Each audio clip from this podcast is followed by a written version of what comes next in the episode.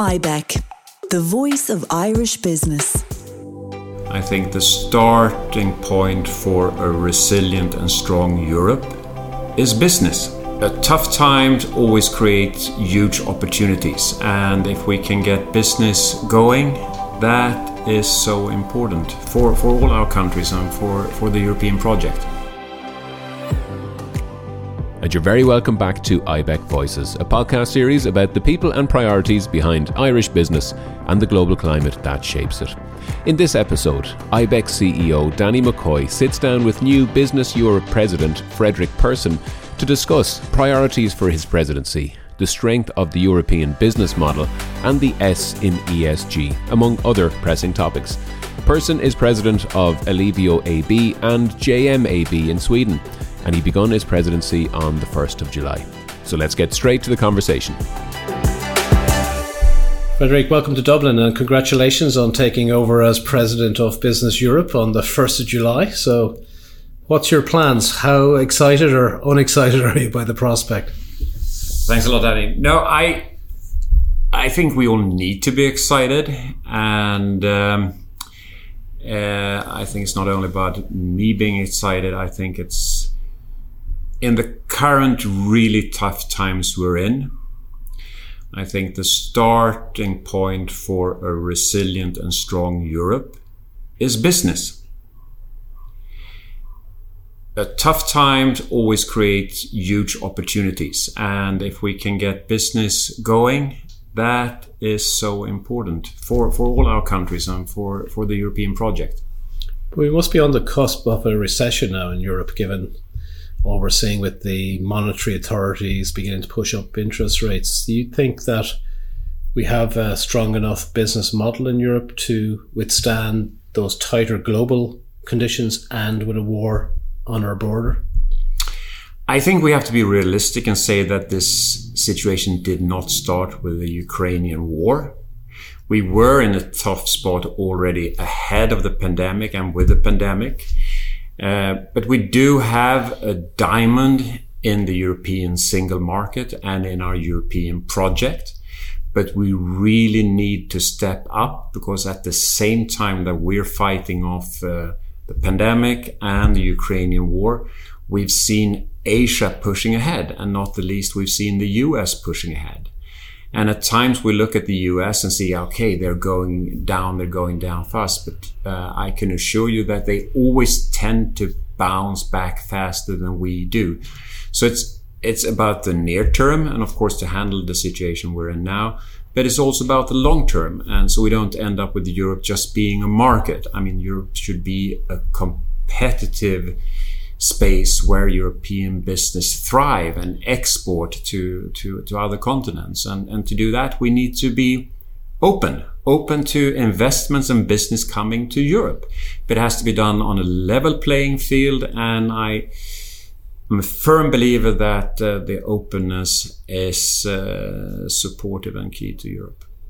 So going going into those crises, both the pandemic and now the war in Ukraine, ESG was certainly in vogue in, in globally in corporates, but Europe was in the vanguard of this. Yes. Do you believe that we might be going backwards? Um, you know, I know we're bringing forward directives on digital services, digital market, corporate social responsibility. That's an awful lot of ambition in Europe at a time where everybody is clutching to be competitive. Do you think we've moved too quickly on those issues? I think it's a normal human reaction when things like this uh, happens. I mean, let's look what we learned from the pandemic. In the initial phases of the pandemic, Europe did not behave European. Uh, we, we, pulled back and, and became nationalistic and, and tried to sort of protect our own home turf. But luckily, that disappeared quickly and then, uh, with the strength of, of, of the union, uh, we handled the pandemic uh, in, in, a very strong way.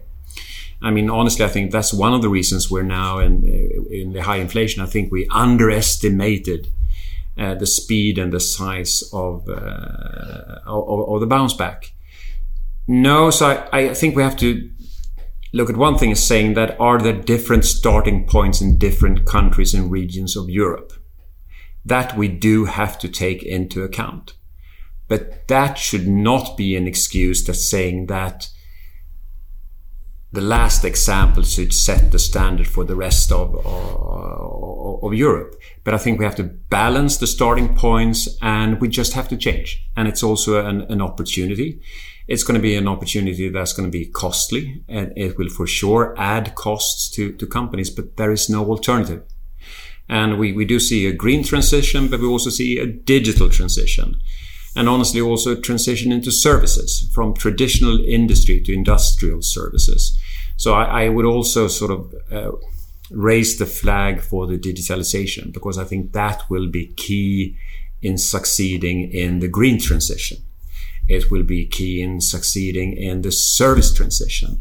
And it will also be key in uh, holding our union together. Maybe just picking on the S part of the ESG for a moment, and you know, lots of criticism over decades about social Europe being too expensive for businesses and so on. Do you think this could be actually our unique selling point in a world that's becoming more authoritarian and somewhat going backwards on social agenda in many jurisdictions? Do you think that actually social Europe might be the key to business success? I think it should be a clear division of, of roles. Uh, I, am here talking about the role of, of, of, the union, but I think it's uh, it's important to keep in mind uh, that some things are best done at business, some things are best done at the national level, including the labor market, and some things are best done together as as as a union. I think looking forward, there will be a fight for talent uh, we're going to need reskilling. There's going to be a shortage of skilled labor. Uh, and I think we really need to invest at the starting point. We need to invest in the universities. We need to invest in the education.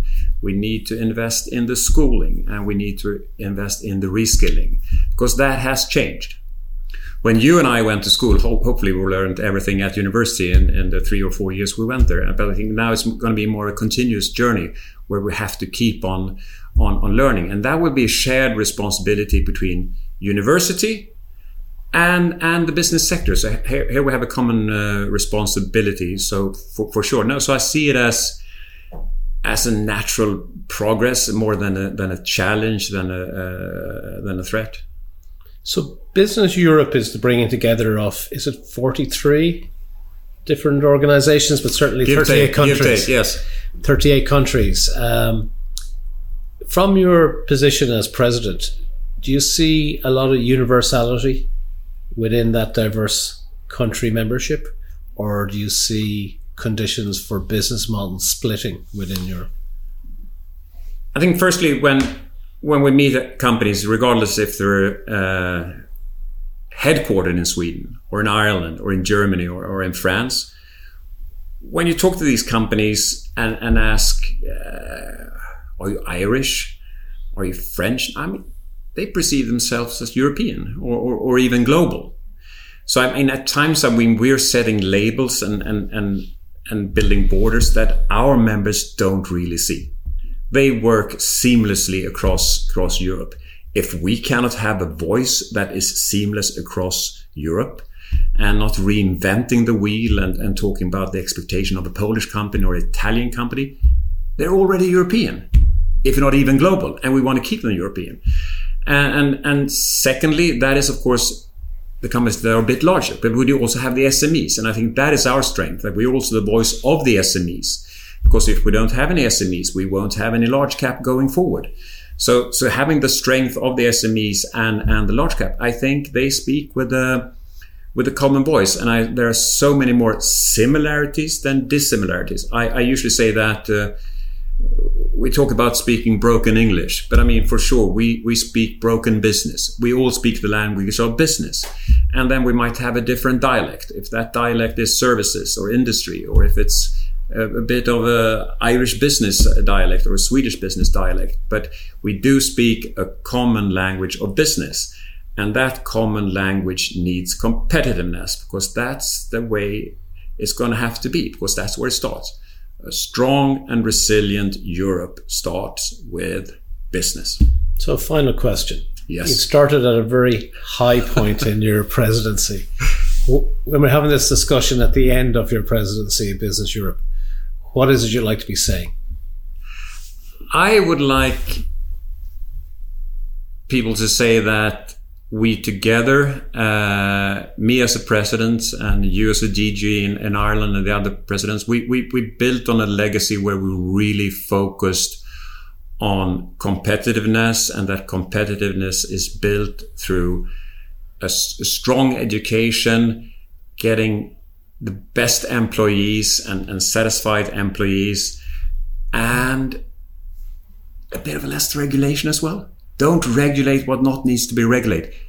Trust me, business is part of the solution. We're not part of the, the problem. That's a great way to end, and you yeah. can rely on our support for your presidency. Fredrik, thank you for joining Happy us. Happy to today. be here. Thank pleasure. You. Thank you. We hope that you enjoyed this episode of IBEC Voices. To listen to more IBEC podcasts, please visit ibec.ie.